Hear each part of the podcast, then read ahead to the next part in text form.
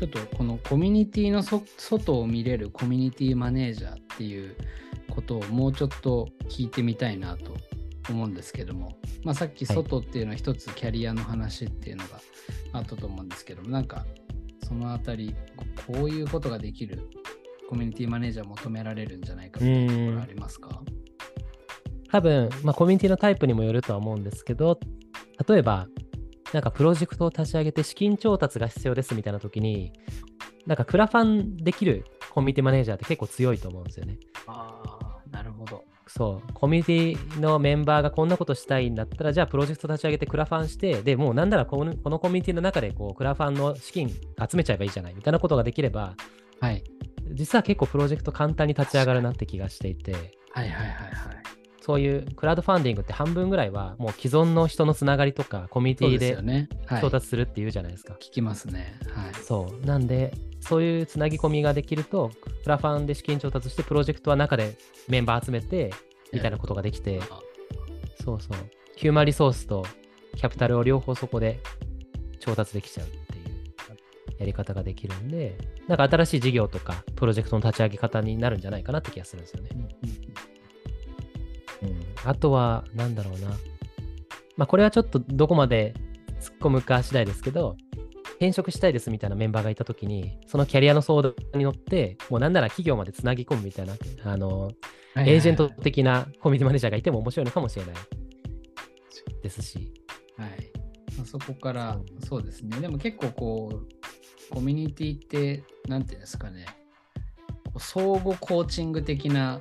要素も結構ありますもんね。うん、なんかこう、ありますね。ことで、他者との対話の中で自己を内省していくみたいなことがあるので、そこで結構やっぱ私こっちかもしれないってなんかなることもあるし、それを外に言ってると逆に、うん、え、この会社とかいいんじゃないってなる感じはすごいわかりますね。そうですね。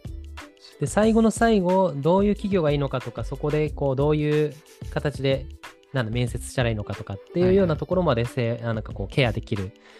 コミュニティマネージャーがいると、なんかし新しい職種というか、新しいその選択肢を提示できる人になるなっていう気がしていて、そう、はい、コミュニティマネージメントかけるキャリアアドバイザーみたいな、謎の職種が誕生するかなって気がしますね。いやでも結構これからコミュニティマネージャーかける何々っていうのは増えてきそうな感じがしますね。うん、そう。コミュニティの中だけ見てるんだったらもうコミマネですでいいと思うんですけど、はい、行って外を見てコミュニティの価値を最大化するみたいなこと、外との接続をするっていうことを考えると、何かしら別のスキルセットとの掛け算にならざるを得ないだろうなっていう気はしていて、そういう意味では、あの他業種からのコミュニティマネージャーへのこう転職とかっていうのも多分出てくる気がしていて、まだそんなに見えてないですけど、多分数年単位で見てると、ああ、なんかもともとキャリアアドバイザーだった人がコミマネになったねとか、もともとファンドマネージャーしてた人が コミュニティマネージャーになったねとか、あはいはいはい。あ全然あり得る気がしていて。そうですね。うん。やっぱコミュニティやってて、こう中と外みたいなことを考えることがすごく多くて、あの、なんですかね、コミュニティって何もしないと結構内側の力が強くなるなっていう感覚がありましてあのやっぱりこう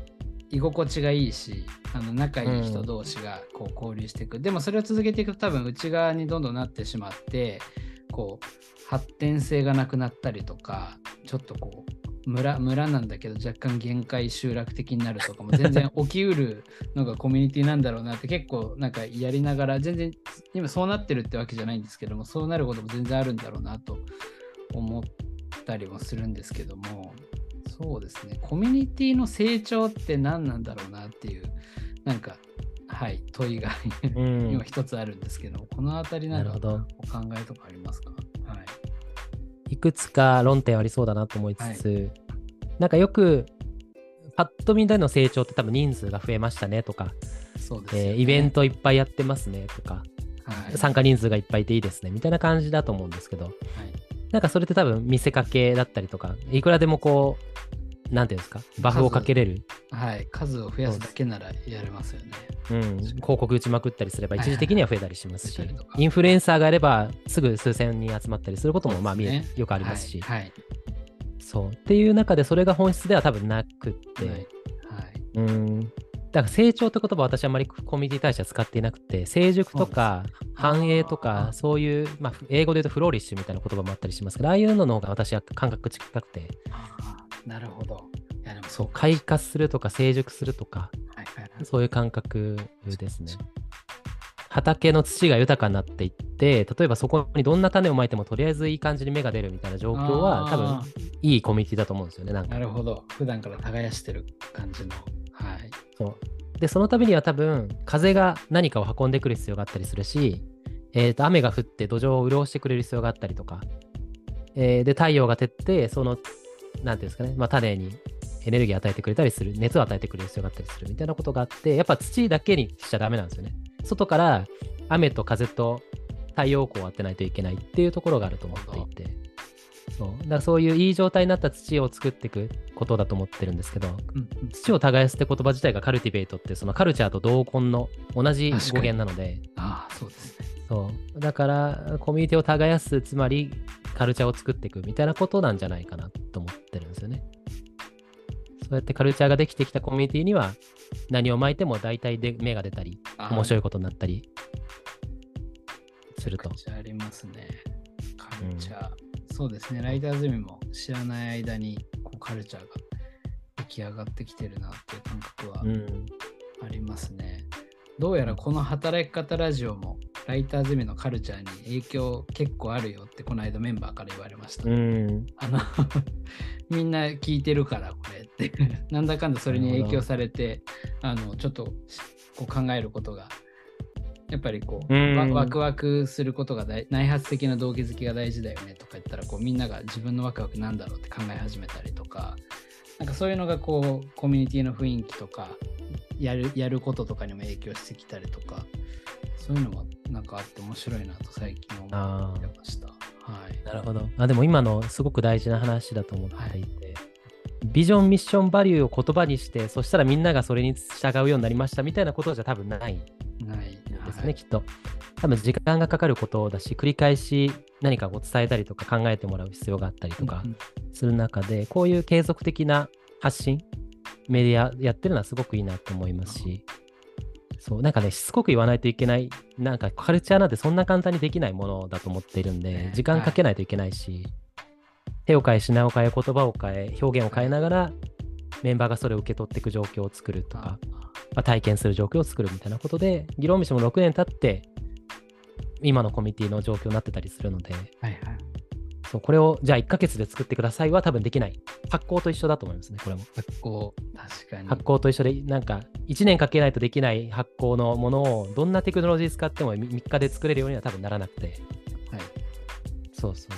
ある程度時間が必要なことだろうなって気はしますね。それをじっくりこう発酵を待つことができる人が コミュニティマネージャー向きなのかもしれないですね、もしかしたら。そうですね。発酵させようと頑張っちゃうとかえってダメにしちゃったりする。確かに。ちょっともう、自分が疲れるだけだったりとか。そうですね。はい。なんか、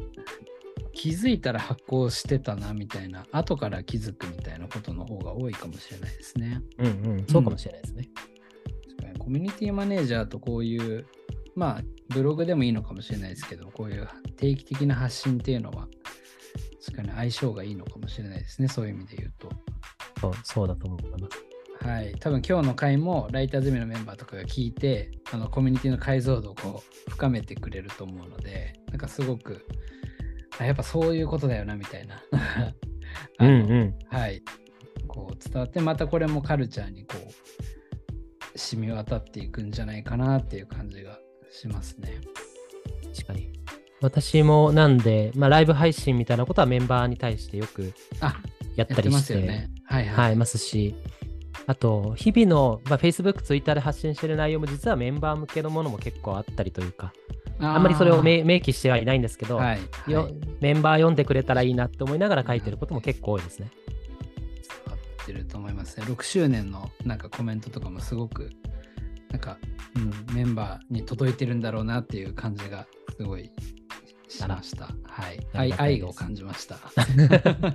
そうですね、届いてるといいなと思いながら。そそうです、まあ、届かなくても別にいいんですけど、うんうん届いたら嬉しいなっていう感じで。あ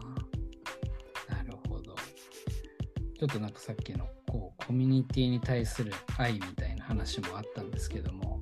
やっぱり黒田さんの中でもこの6年同じことにこう、まあ、ハマるという、ハマるという表現がいいのかわからないんですけども い、や、いいと思います。はい、なんかハマっちゃってるわけじゃないですか。多分黒田さんもいろんなことをやられてきて、あのハマらなかったものもきっとあると思うんですけども、あのやっぱりここれこれにハマるっていうのはなんかななんでなんだと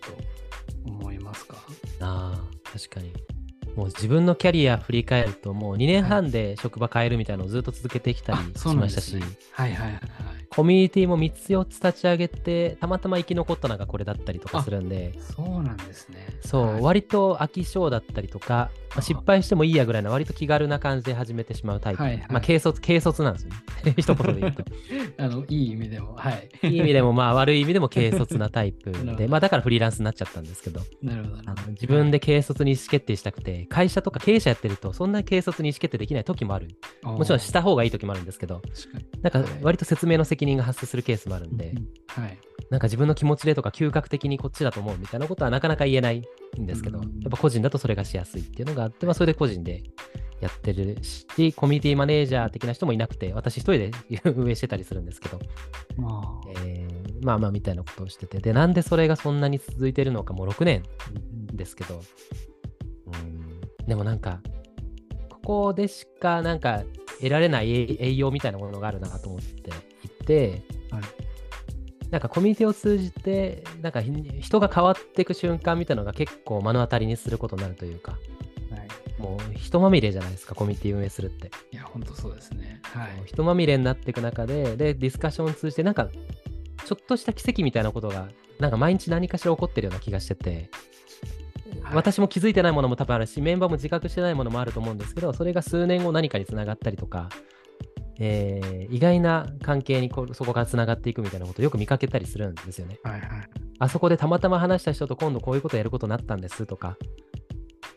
なんかそういうちっちゃな奇跡を毎日目の当たりにできてる。で、その人が何か大きな節目にあった時に議論飯に相談投げかけてくれたりするみたいなことが、うんうんなんかすごくたまらなく嬉しいみたいなことがあってあ。で、その栄養は多分個人でも得られないし、会社やっててもそんなに得られないなっていう気がしてて。100万人が使うサービスみたいなことをやってた時期もあるんですけど、年間。はいはいはい。そういう会社をやってた時も、やっぱ手触り感はないんですよね。あ、なんか、いっぱい人が使ってるなとしか思わなくて。そう。で一人一人と向き合って、この人がこうだっていう顔が見える距離のサービスって意味で、やっぱ数百人で成立するコミュニティっていうのは結構面白いものだなって気がしてて、手触り感があって、その手触りがなかなかいいものであるっていうのが続いてる理由かもしれないですね。ちょうどこう変わっていく瞬間を見れるというか、まあ、逆に向き合わないとなんかコミュニティって続いていかない感じもしますしね。なんかなんていうんですか、うんあのそう良くも悪くもこう自動化できない。うん、できない。できないですよね。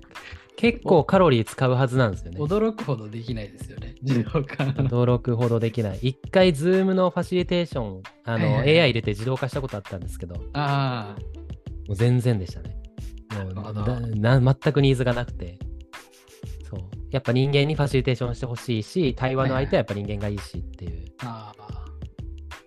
そう。だから人間にできないわけじゃ、あ人間にしかできないわけじゃなくて、人間にやってほしいんですよね。多分、うんいろんな、コミュニティの中のことは大体のことは。はい AI にもできそうな気がするんだけど、人がそれを求めてないっていう 感じがしますね。まあ、うん、もちろん一定自動化するためにあのいろんなコミュニティ系の SARS やってる企業さんとか AI 使って頑張って自動化してたりはするんですけど、ああはいはいはいそうそう。まあ、それも無意味ではないですが、なんかこう、最終的にこう、人が人を動かすみたいなところがあったり、人が人に救われたりすることもあるなって気がしていて。そうですよね。やっぱり、なんていうんですかね。まあ、それ、これライターゼミでもよく言ってるんですけど、なんか、まあ、あの、コミュニティがうまく回ってきて、なんか、みんながこう、自律的に、こう、コミュニティ盛り上げるみたいなフェーズになってきたときに、僕が、あ、もしかしたらこれちょっとこうむしろ手を離して距離を取った方がよりこう持続的なものになるかもしれないと思ってちょっとなんか他の副業とかいろんなことをこう一生懸命やってるなら なんか気づいたらシューンってなんかすごい勢いでこうコミュニティの熱量が下がってったみたいなこともあのまだそんな1年前ぐらいだったかな。もうちょっと前かな。なんかああってあのまあ別に一瞬だったのでなんかすぐに僕が火をあのエネルギー燃やし直してなるほどね。やったっていうのはあってまあその時に言われたのもなんかコミュニティの主催者っていうのはなんか別にそのインフルエンサーとかなんか教祖とかっていうわけではないんだけどなんか最初に火種を作ったなんか種火みたいなものだから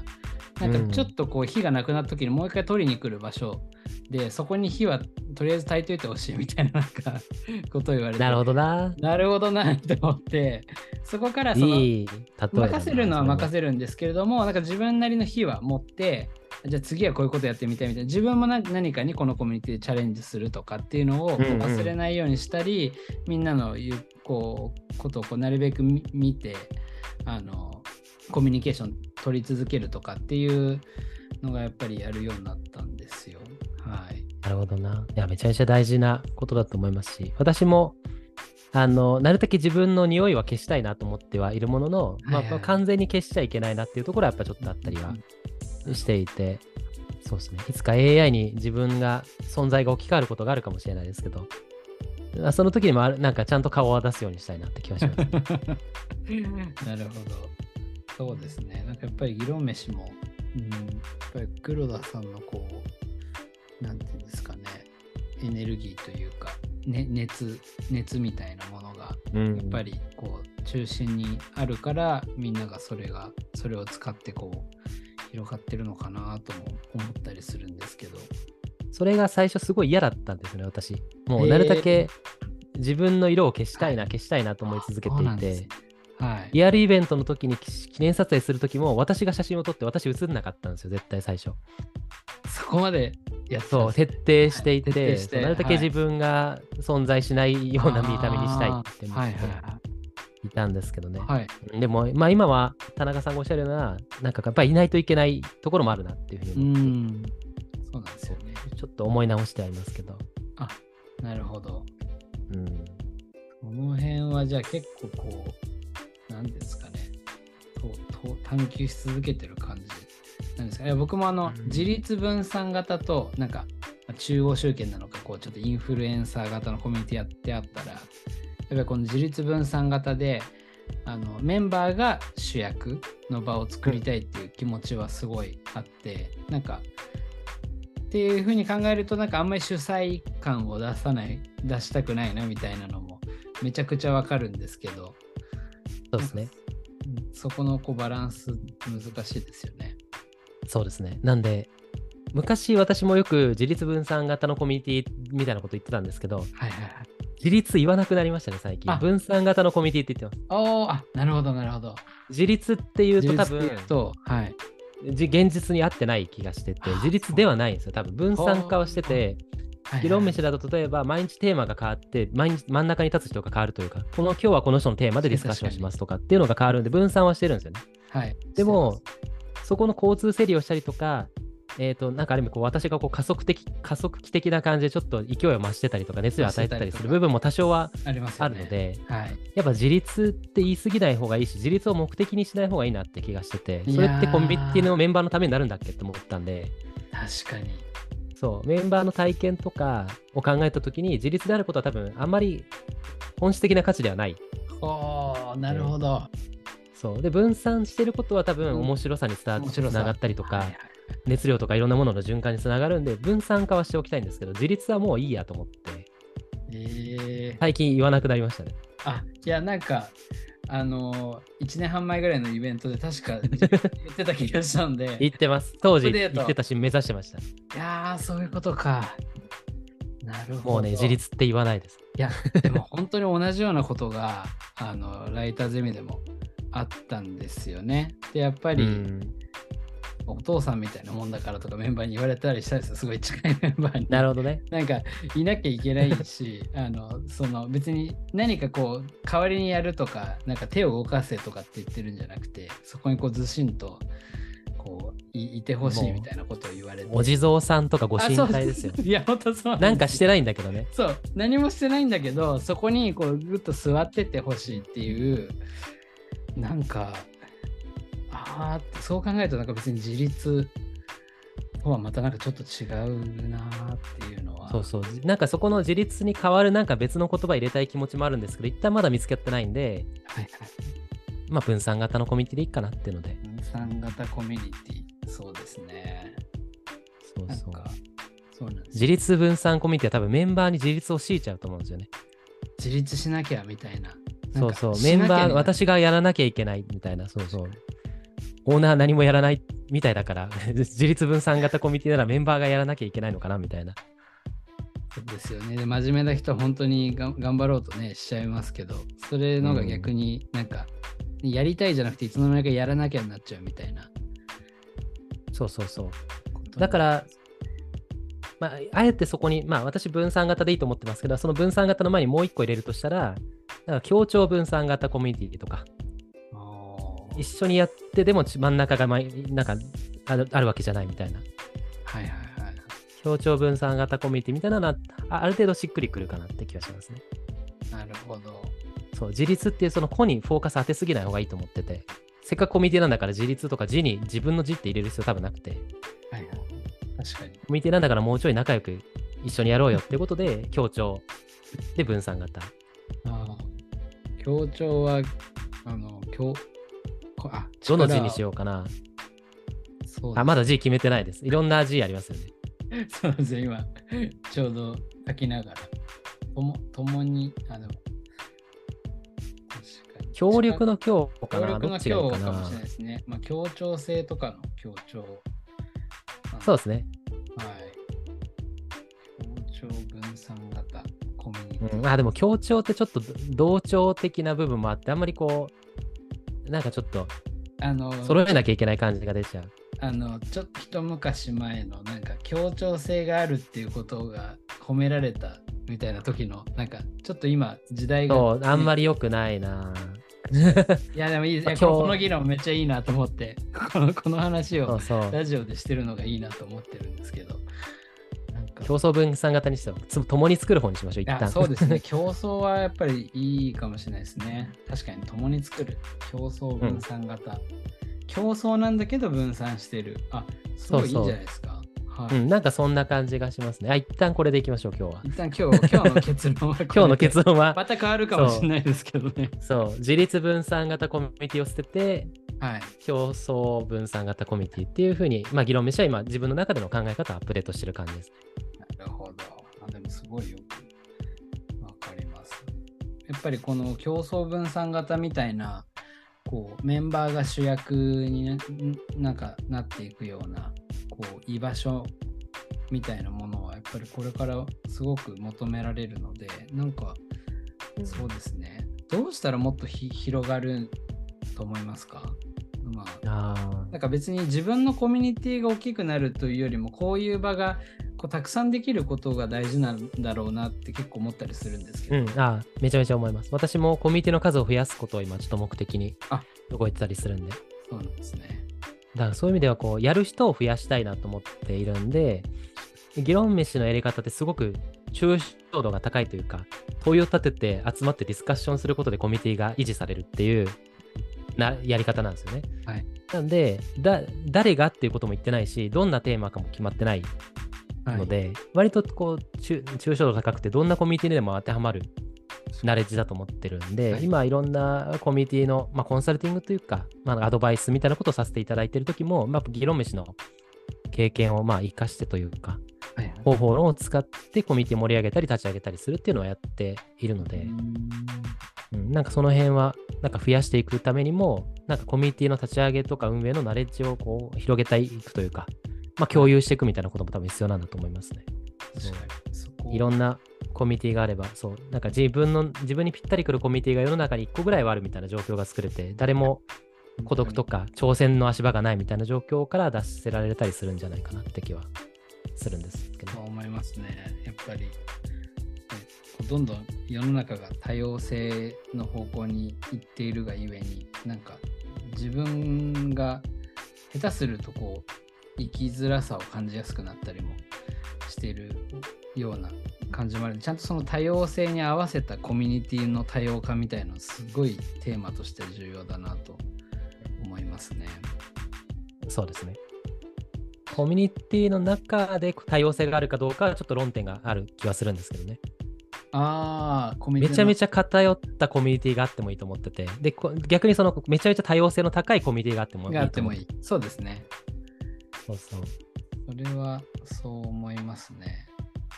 うん、まずやっぱ一番は、まずはそのいろんなコミュニティ選べるっていう、そのコミュニティの種類自体の多様性がまず先にあって、ね、さらにそのそれぞれのコミュニティの中の多様度みたいのも、まあすごい、こうもう、なんでしょうね、マニアックなものも別にあってもいいですもんね。そうですね。もう20代のライター限定のコミュニティとかがあっても、それはそれで楽しいですよいいですよね。あ、すごいいいですよね。で、逆にもうあらゆるライターの人来てくださいみたいなコミュニティがあってもいいし、まあ公共性が高い方ですけどね、そっちは。プライベートなものか、パブリックなものかで多分、スタイルが違くて、議論飯は比較的パブリックな上の仕方をしてる感じですけど、もうちょいプライベートな、特定の世代とかフリーランス限定することもできはするなって気がしていて。うん。そう多分最初コミュニティはパブリックに始まるケースもあれば、まあ、両方あるのか、どっちもありますね。そうですね。プライベートな方も、下手したらプライベートの方がなんかターゲットは尖ってるので人集めやすいこともあるかもしれないですね、うん。そうですね。私がもう一つ立ち上げてたフリーランスナウっていうコミュニティの方も、まあどっちかというとフリーランス限定なので、確かに。割とプライベートな職種限定のコミュニティでしたしね。なるだいぶ見えてきたんです。ちょっと最後に、あのこれは働き方ラジオでも結構聞いてるんですけども、あのこれからの野望はありますかっていうところで、なんかちょっとビジョンみたいな話なんで、どうかなと思ったんですけども、どうですか？ねこの質問をされた時にどう伝えるんだろう気になりました。確かに。はい、あの野望っていう言葉のもともとの意味がそのなんか身分とか能力にこう身の丈に合わない望みのことを野望って言ったりする、えー、まあ語源まあもともと言言葉の意味的にはそういう意味合いがあると思っていて、自分の身の丈に合わないからこそ努力してそこにこう近づいていったりとか達成のためになんか考えていくみたいなことにつながると思うんですよね。でそういうタイプの人はもちろん野望野望を持った方がいいと思っているんですけど、はいはい、私はどっちかっていうとそういう山登り的なことはせずに、あの仮に山に例えるんだったら、山登りよりはトレッキングしてたいんですね。なんか面白い花が咲いてるとか、あ、このキノコ見たことないみたいなことを、なんかあんまり山に登らずに、だらだらその辺を歩いて 過ごしていたいので、あんまりその野心を抱くことがあんまない、身の丈に合わない欲望とか、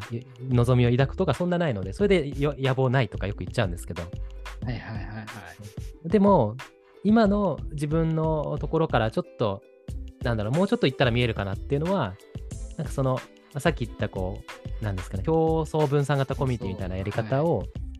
結構いろんな場所で求められているなという気がしていて、あの、イノベーションハブみたいないろんなスタートアップとかベンチャーが集まるような、はい、まあ、コワーキングスペースみたいなところも、なんか企業は集まってるけど、コラボレーションが起きないみたいな課題感を抱えてるケースが多くて、なるほど。でそこにやっぱりその競争分散型コミュニティの発想が必要だし、確かに。そう。まあ、地域とか、あとデベロッパーさんが作る、まあ、特定のエリアみたいなところも、はい、やっぱ人はいっぱいいるんだけど、そこでなんか競争的なものが起きないとか、っていう時にコミュニティの観点が必要だったりすることもやっぱりあったりするんで、なんかそういう意味で、なんかこの今日出た競争分散型コミュニティの概念をいろんなところにインストールするのはちょっとやってみたいなと思って、まあちょっと動き出しちゃいますけど、あそうなん、ね、やっていきたいなって気がしますね。いやでも本当先ほどの企業企業のなんかそういう、まあ、ファンコミュニティ作りみたいなところにも生きるし同じようにこう競争分散型のこう個人向けのコミュニティ作りたい人を増やすっていうところにもつながると思いますしなんか結構これから求められていくような感じがしますねそこに関しては。そうですね。でそういう意味では野望というよりはあのま次の山。あ、よ40代前半までの計画、はい計画というか企画というか、はいはいはい。まあやるかな、やろうかなっていう感じですね。やろうかな。ああ。いやでも僕もその感覚に近いな。確かに。だからなんか、てかやることに、やることになるんじゃないかなって気がします。やることに、そうなんですよね。やることになる。きっとこれやるんだろうな、みたいなそう感覚。そう。その感覚です。あ、でもすごい、すごいちわかると思います。なんか、はい。近いものありそうな気がする。そうですね。感。覚。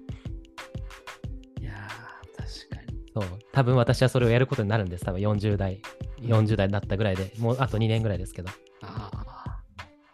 ちょっとでもそれは、あの、すごく、僕も今結構考えてるところなので、なんか一緒にできたら嬉しいなというあか、あなんか確かに。うん、社会におけるこうカルチャー作りというか、ができそうな感じがするので、そうですね。そこご一緒できると。ちょっと接点また作りたいですし。そうですね。トレッキングをぜひ一緒に楽しめると。はい。いいですね。ちょっとあの、来年のどこかでもいいんで、はいま。たちょっとコラボイベントでもやりましょ。そううですね。はい。なんか、そういうやりましょう。ね、こう、コミュニティ、コミュニティのよりまた解像度を上げていくようなこととか、ちょっと外にも発信できるようなものとか、なんか考えていきたいなと思いました。そうですね。はい。ありがとうございます。いやー、今日はいろいろと話を聞くことができました。はい。ということで、今日のゲストは、えー議論メシ主催の黒田悠介さんにお越しいただきました。ありがとうございます。ありがとうございました。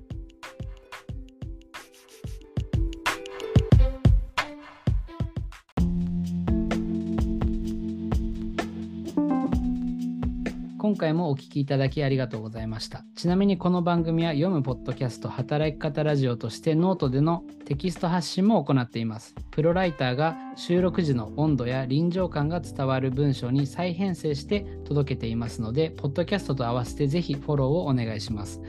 番組への感想は、ハッシュタグ働き方ラジオで投稿いただけると嬉しいです。それではまた来週お会いしましょう。さようなら。